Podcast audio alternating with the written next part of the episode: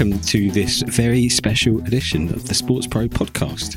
I'm your host, Tom Bassam, and on this week's show, we have Sabrina Ibáñez.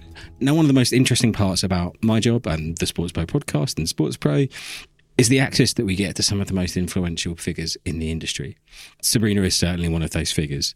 She's been Secretary General of the FEI since 2015, which means that she has a say not just in how her sport is run, but also has access to some of the key power brokers for arguably the world's biggest sporting event in the Olympic Games and shaping how that organisation and that event is run too. I guess having been Secretary General of the FEI since 2015 has seen some enormous change in her own organisation, but also in the IOC too.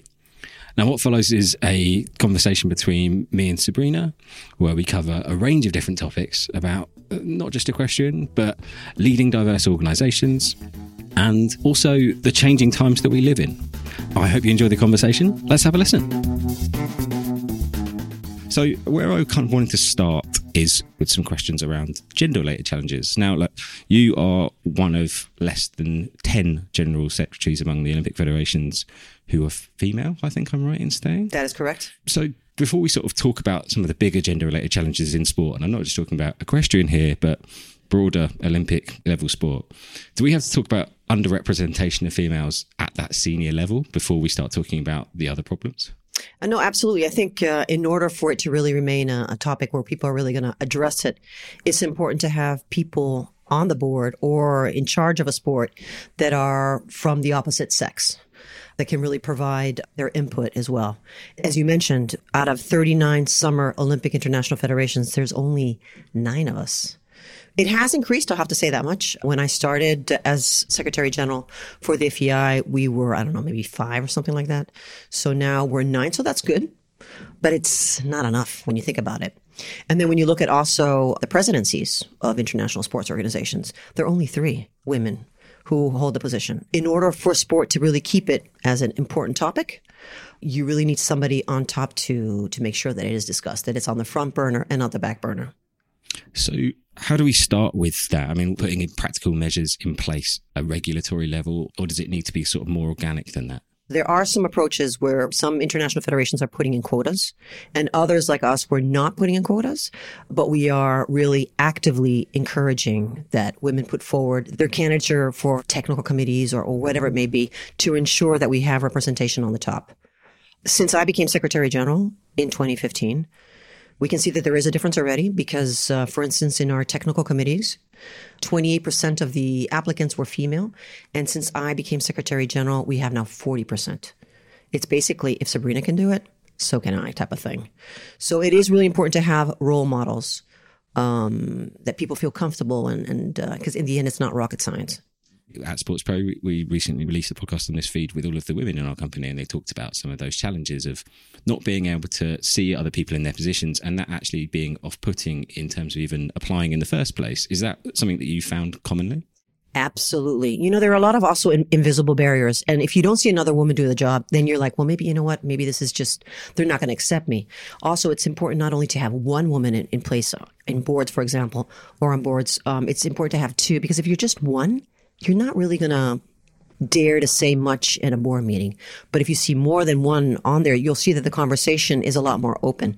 So it is really, really important. For me, what's really important is to really demonstrate that it's okay. Yeah, of course, uh, we're half the population, so it makes sense to have us on board. But really, the, the, benefits of having women on board, and not only benefit of having women on board, but also having more an inclusive and representative board, because there you're going to get other views, which are really important, especially in this evolving times that we are right now, where everything's changing really quickly. So it's important to get other people's input as well to make the best changes and be innovative if you want. Mm, and it also, I guess, also helps in solving some of those unconscious biases, right? Absolutely, absolutely. And there are a lot of invisible barriers that we don't even consider because the rules of the game were established by men. Some things they don't even think about. It's interesting. Yesterday I was at a sports conference, the ISC, and the name of the panel that I was on was Women in Sport. That already in itself, that name is an invisible barrier because you're going to think, I'm not going to go to that panel discussion because they're only going to talk about women stuff. So it already creates a barrier, and it's not just about women, it's about a bigger question, a bigger topic. So uh, we need to address these proactively. All you've been seeing also in um, there are now a number of, of other sports organizations that are looking at things like why are we forcing young girls to wear white shorts? You know, that's ridiculous. And, and it made me think also maybe we should also think in my sport. I hadn't even thought about it that maybe white breeches or jodhpurs should be optional. These are just barriers that we don't even think about. But we have to start thinking, asking these questions. What things that you're doing differently at the FEI compared to federations on those in those diversity and inclusion areas? Well, one of the things that we did many years ago and we've now upgraded is that we freeze the ranking points for our female riders. And now we've made their access back into the sport even easier than it was before. So that's one thing that we're doing for the athletes. Another thing that we do is that when we do receive candidacies for different positions within the FEI committees, of course, we know we need the best person for the job. That's number one. Expertise is number one. But if there are two candidates that have similar backgrounds, we recommend that somebody from the other gender, and I mean other gender because some committees are populated mostly by women, is represented on that committee. So that's one of the things that we do. In addition to that, at our headquarters, what we have done is we have increased maternity leave for our female employees to six months. And one of the things that I also did immediately almost was increase the paternity leave for the guys at work too, because I mean, it's normal. We need men at home also to help women in their chores and whatever it may be. So, uh, so those are just some of the examples that we're doing inside the FEI. I think that paternity thing is really interesting. I'm speaking as a man, obviously. Uh, it's a very different child policy from the UK, where we're recording this, to say like the Nordic countries, where you get that balance where they can split a certain amount of time between the two parents.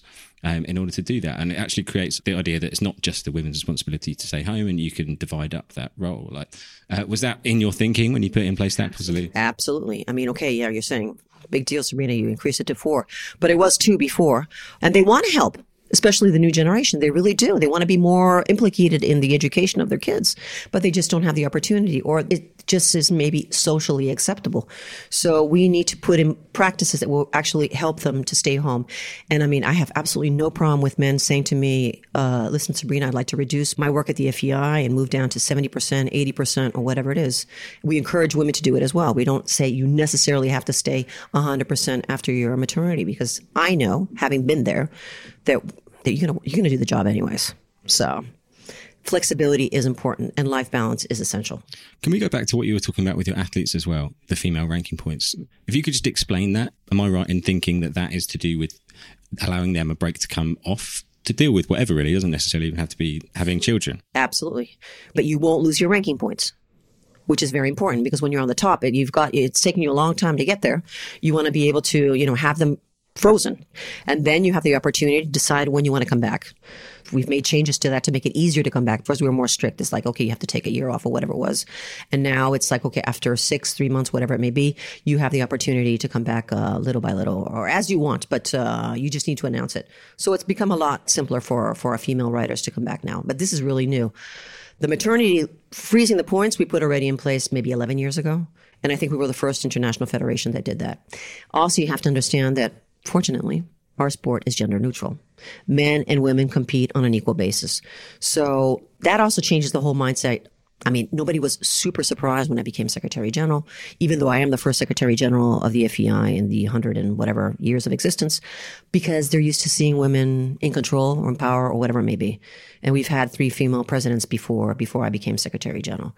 So it's, it's not that bizarre to see a woman um, in charge compared to other Olympic sports where it's maybe not as simple for them.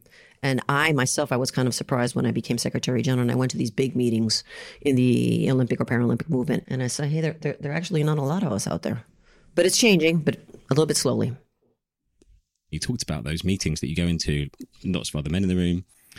What are you doing as a federation to try and change those behaviours outside of your federation with those other organizations that are perhaps not in the same position that you are, maybe don't even have the same natural advantages as a sport that you do in it being able to promote that gender, like that gender inclusion? Well, I'm really lucky that I have a couple of roles outside my role as FEI Secretary General.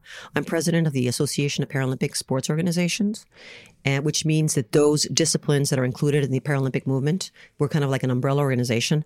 And I'm also um, uh, the chair of the Gender Diversity and Inclusion Group of ASOIF, which is Association of Summer Olympic International Federations. That's a lot of information. But what I'm trying to get at is that in those roles as president and chair of that specific working group, what I have done personally is insist that we give coaching courses to women in the Paralympic movement and women in the Olympic movement. So, um, by this woman, her name is Gabriela Mendoza Muller, and she's a coach that empowers women uh, and gives them tools to help them progress in their careers so they can seek other positions within the organization. It's been extremely successful. For instance, I'm not saying it's the only reason why she became president, but the current president of the International Table Tennis Federation, she, she attended one of those courses. What Gabriela does as well is that she provides the do's and the don'ts when you're on a campaign, an electoral campaign. So um, it's good stuff. So that's what I'm doing to help other organizations. What's it like when you get into the rooms and try and have those conversations, like uh, of just trying to change minds on a sort of person to person basis? Are you is, are you able to do that within your role as well when you're at a big IOC meeting? Is it easy to challenge some of those conventions that exist? You know, it's not e- nothing's easy in life, but you do it anyways because first of all, it's the right thing to do, and plus, it's fun to do it. so, uh, for instance, what we have done is uh, made sure that the statutes of the Association of Summer Olympic Federations do not have he as the dominant word in the in the rules, but it's rather he she, or uh, you know, just change that language. Those biases that exist, you don't even realize. And then with uh, with IPC, I was part of the governance working group as well, that made some significant changes as, as well, ensuring that there is more female representation on the board, and we're seeing that as well nowadays. So aside from some of those things, how has how has your involvement with the Association of Paralympic Sports impacted your leadership? Well, I have to say that uh, because I am very much involved in that, now it's really at the forefront of everything that I think. For instance, at our headquarters in Lausanne uh, for the FEI, we had accessibility for wheelchairs and whatever, but it wasn't, it was kind of complicated. You had to take an elevator to get here, to get there. And I'm like, this is ridiculous. And I hadn't thought about it before. So we bulldozed basically a hallway to make sure that it was flat, that there would be no difficulty whatever to get into the FEI or get out of the FEI. Um, so that's one thing.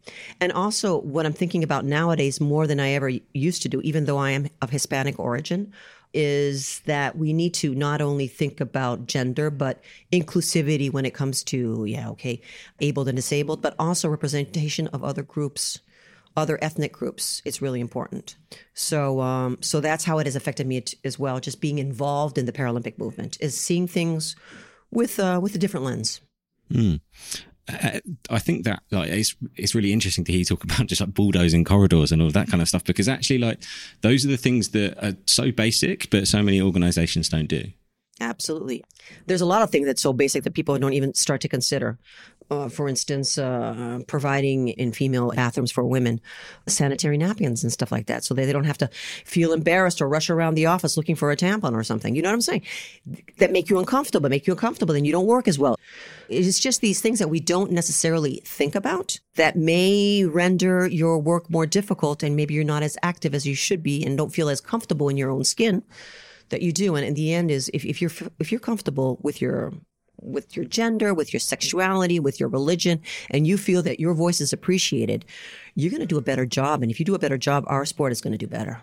Something that we talk about quite a lot here is the idea of diversity and inclusion initiatives shouldn't necessarily be something you think of as like a challenge to overcome. They should actually be seen as a solution. Absolutely. And that is going on to the next point. For me, it's really important to show the benefits of it, not not just be, oh, we have the right. We're half of the population or whatever it is. It really should be this is something that makes sense. This is something that is going to benefit the sport Why are you going to miss out on an incredible opportunity, especially when this world is evolving like crazy right now? And there's so many different sports going out there and there's a lot of competition. Let's just do the best for, you know, let's get more people in to discuss things so that we can be more innovative and uh, make the necessary changes without making huge risks or whatever it is, but just, just uh, do a better job. Absolutely. Um, I'd like to talk about some of the initiatives that the FEI is undertaking in parasport. Firstly, you launched the Para Equestrian Digest last year. Yeah, that's really cool. Firstly, could you just explain what that is a little bit to people who aren't aware? Yeah, so that that's kind of like a blog type um, magazine, if you want, where para athletes explain their pathways and they do it in their own words. So we created it also to, because I mean, the Paralympic Games only take place every four years, was really to keep the interest in para dressage going and para driving as well, which is with the carriages, huh? Just for the avoidance of any doubt. And, uh, and then you really hear, you know, just really authentic anecdotes or things that have happened in these people's lives and make people just more aware of how they're feeling or what some of the situations that they've been confronted with. They're beautiful stories, and I really encourage everybody to read them. But um, yeah, it's just to keep you know everybody on board, and just don't forget about the Paralympics and especially para dressage and para driving. What was the thinking behind launching that? You've talked a little bit about maintaining the stories. What were the conversations? What were the discussions in the FEI that went like, okay, I think we need to do this? We are seeing that the, the, sport is growing considerably, but we just wanted to really make sure that people don't lose track of the beautiful sport that we have and that we're governing. We were one of the first federations to take on para within the FEI, within an international sports organization. So we just really wanted to make sure that we're on top of things. I think there's still more that we can do, and we will continue to work to really promote the sport a bit more. It's interesting because after the Paralympic Games here in 2012, apparently because of all the great work that you guys did here in the UK with Channel 4 and all the funny anecdotes and whatever that was on, and keeping people involved, apparently five years later, 1 million people with disabilities had a job they didn't have before. So we're not going to get to that level, of course, but it's it's our little way of, uh, of also just keeping on the, the front burner rather than keeping it on the back burner. Is that the sole goal, or are there more goals for doing th- these kind of initiatives? First of all, it's a beautiful sport. I mean, when you see the bond between the para athlete and the horse, I don't think you'll see that anywhere else in the world. It's really a family bond that they have between each other. So it's just being able to share the love with everybody. How do you go about kind of telling those stories? Like, so you've got this magazine, but you also build that into your socials and your, your external storytelling too, maybe bringing in the Olympic channel and what the OSC can do too? Yeah, we haven't actually followed up on the Olympic channel on that. And for the moment, it's really very internal. We do it on our social channels for the moment. But the most important thing I think about the Para Equestrian Digest is that it's the riders themselves that are actually telling those stories. It's not us, you know, reporting on them. It's we're using their words. It's a lot more authentic and it's a lot more impactful. I was talking with some folks at the UCI recently, and they've got their first ever joint world championships for all these disciplines. It's happening in Scotland this year and they were talking about the kind of the power of using athletes for storytelling and the difference they see in the reach that they get when they tap into that as opposed to just them creating their own content. Well, and that's true. I mean, if you look at the generations nowadays, they're not okay. They're interested in what happens, you know, during a game or whatever it may be. But what they really want to know is behind the scenes. You know, what is it like to wake up in the morning? Are you in a good mood or in a bad mood? What are some of the experiences that you may have had? You know, they want to get closer and you're closer to the athlete. You don't have to be even a famous athlete.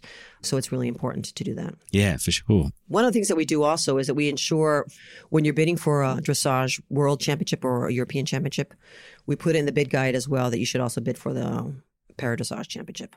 Is that like a mandatory statute that they have to host it to? They don't have to, but you're more likely to get it if you do that. And that's always been the case.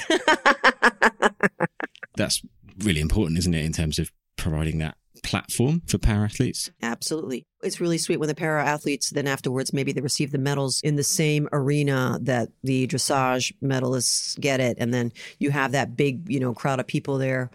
It's a good thing. Smart thing. The other area I wanted to go into was We the 15. Yeah. It might be better if you were able to kind of describe or explain what that is we are 15% of the world population, basically.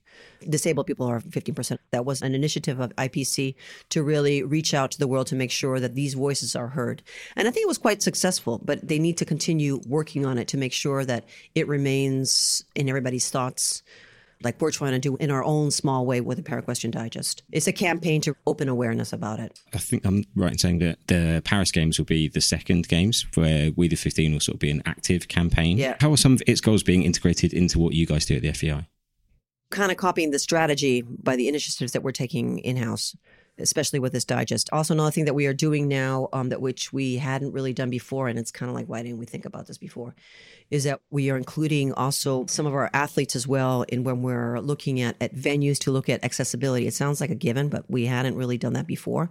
We just had some, you know, conditions, but now we're making sure their thoughts is really part of it. So it's really working together with them to make sure that we have the best place for them to have their championships. Looking ahead to Paris, then, so like, what's the sort of venue setup looking like there?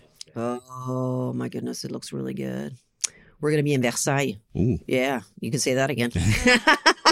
I wonder why you picked that one. no, well, we didn't. We didn't. We didn't. It, that wasn't the FEI pushing for Versailles, but we were not unhappy that that happened there. So it's it's a fantastic stage to celebrate all our disciplines, the three Olympic and the Paralympic discipline as well wonderful backdrop to have the Versailles Chateau behind our athletes. We're looking forward, and I understand that the tickets for equestrian might have all been sold already. So, which is a good thing for us, but at the same time, I just feel bad for those people who maybe didn't get a ticket. But uh, hopefully, there'll be more tickets that will be released because the third biggest sport in France is equestrian sport. Football first, rugby, and believe it or not, equestrian sport. I did not know that. Yeah, so there you go. So, in some ways, equestrian's coming home. Yeah. So I wanted to try and change what we're talking about slightly and talk about LGBTQ plus issues. Now, like equestrian is a gender neutral sport, which I guess kind of makes some of this a lot easier. How does it actually change your approach compared to say other summer Olympic federations? Yeah, well, I mean, like you said, we're lucky that this is not an issue, and then we have a lot of, uh, for instance, high profile people in the community that have absolutely no problem, you know, talking about their sexuality, whatever it may be. Thankfully. So it's not really a big issue. And then we don't really have problems with transgenders or whatever because there's no difference. The only thing that we do need to look at is the fact that in our database, we're going to have to start figuring out because now it is male or female. So we're going to have to start thinking about sooner rather than later what kind of options need to be made available if you don't want to identify with one sex or another. But otherwise, I have to say we're very lucky that that's not an issue. That doesn't make any difference what sex you are or what if you don't even want to identify yourself with a special gender. So does this mean that then that you can have slightly different conversations when it comes to inclusivity for those groups? Guess thinking about it in a way of like we can celebrate these athletes in a way that maybe other sports can't. Absolutely. And how do you do that? I don't know yet. we can celebrate them, but it's true that we haven't uh, necessarily done that because it just is, I, I think it's one of those things that you just don't think about, you know, because it hasn't been an issue. But since it is becoming an issue elsewhere, we need to take our responsibility and we need to start thinking about how we need to celebrate the hour. Does that go back then to what we were talking about earlier about addressing those unconscious biases, do you think? Absolutely. One of the things that we will be doing, which we have been discussing this year, is doing a survey I just got to figure out how we're going to do this though, and and reaching out to the athletes themselves and seeing what it is that they believe should be done to better promote them, to help women athletes stay on the top more. Uh, because when you look at the the level underneath, seventy five percent of our riders are women, but when you get to the top, there are very very very few, very few in jumping not in the other disciplines, but in jumping, which is our biggest discipline. So we want to understand what barriers are there that are preventing them to to stay up there. And interesting enough, the baby boomers and Generation X, there were more women uh, in the top of the rankings than there are nowadays. So we need to address this um, proactively. But it's not only about gender, as you mentioned before. We also should be looking at other issues as well. So we will be try- reaching out and trying to figure out how we can improve things.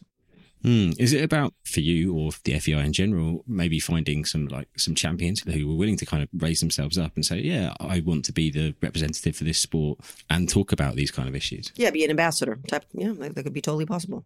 And uh, why do you think it kind of is? We've not had that before. Well, you know, that's a very good question. Why haven't we had that before? We have had some ambassadors, but the truth of the matter is that maybe in our sport, unlike other sports, maybe, yeah, we are so focused on the horse as well and what needs to be done for the welfare of the horse and how to take care of the horse.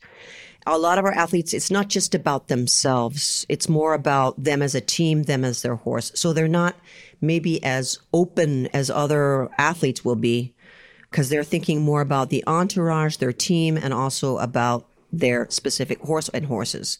So maybe that's why it is our riders are a little bit different than other athletes in that aspect. Because it's a full time job. You can't put the horse in a cupboard like you would do with a racket. It's 24 7.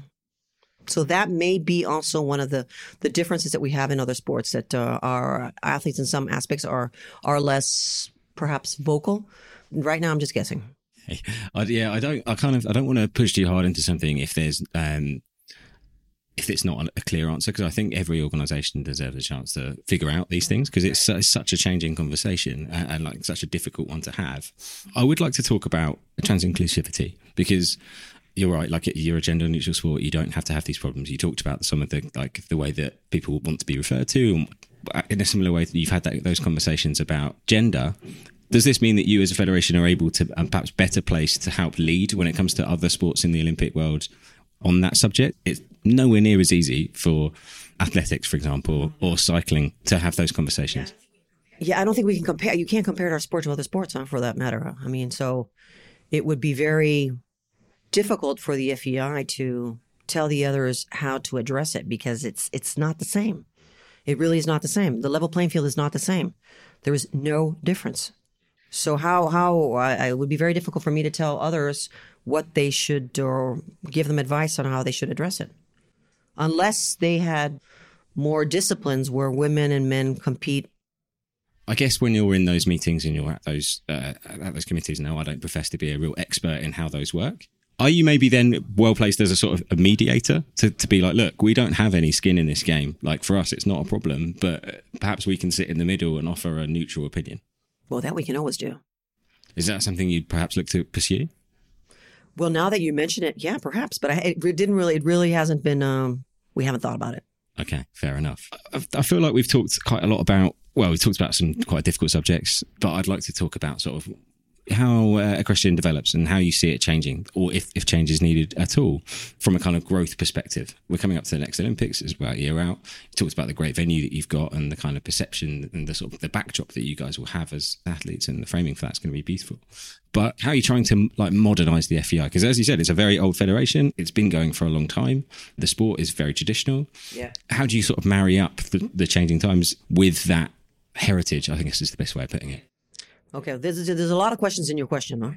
but that's okay. I will address them, or I will try to. So, first of all, how are we doing when it comes to level of competitions or level of events throughout the world? Are we developing? Do we have more events? Yes. The question, the answer is yes. We have seen an incredible growth of our sport over the years.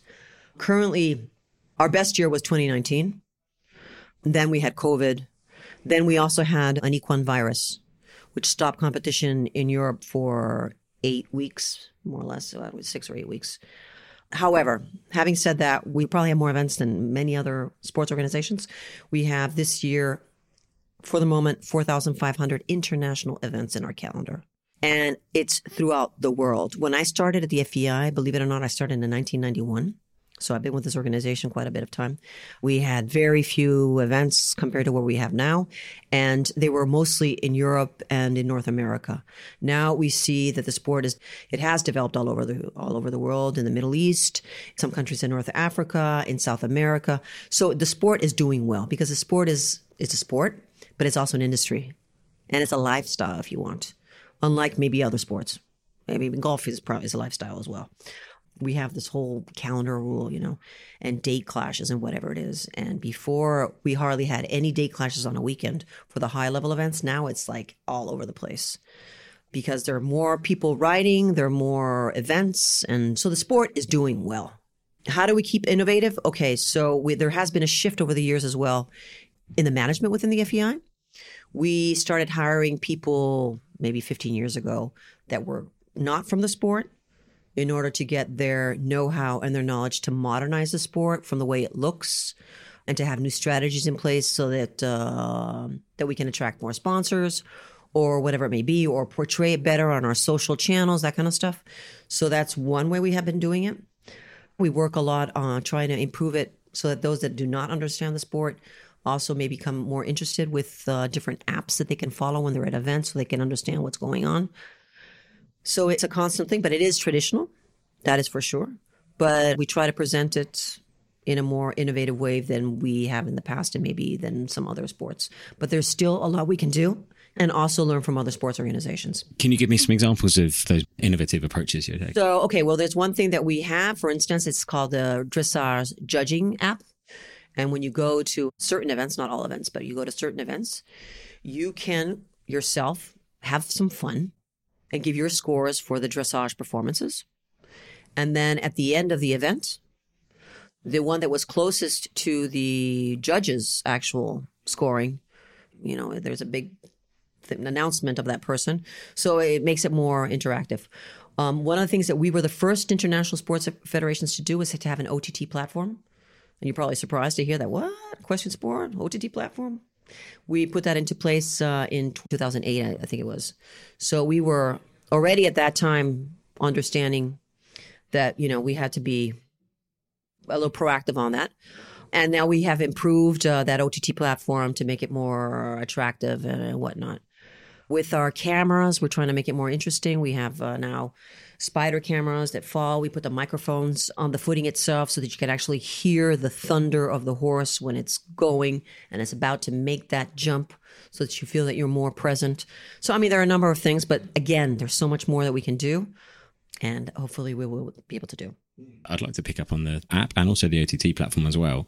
So the goals for that is that about better understanding your fan so you can kind of feed them what you want or is it simply about creating reach and ensuring that you're being put in front of the eyeballs that you want to it's be? both. Simple as that. It's both.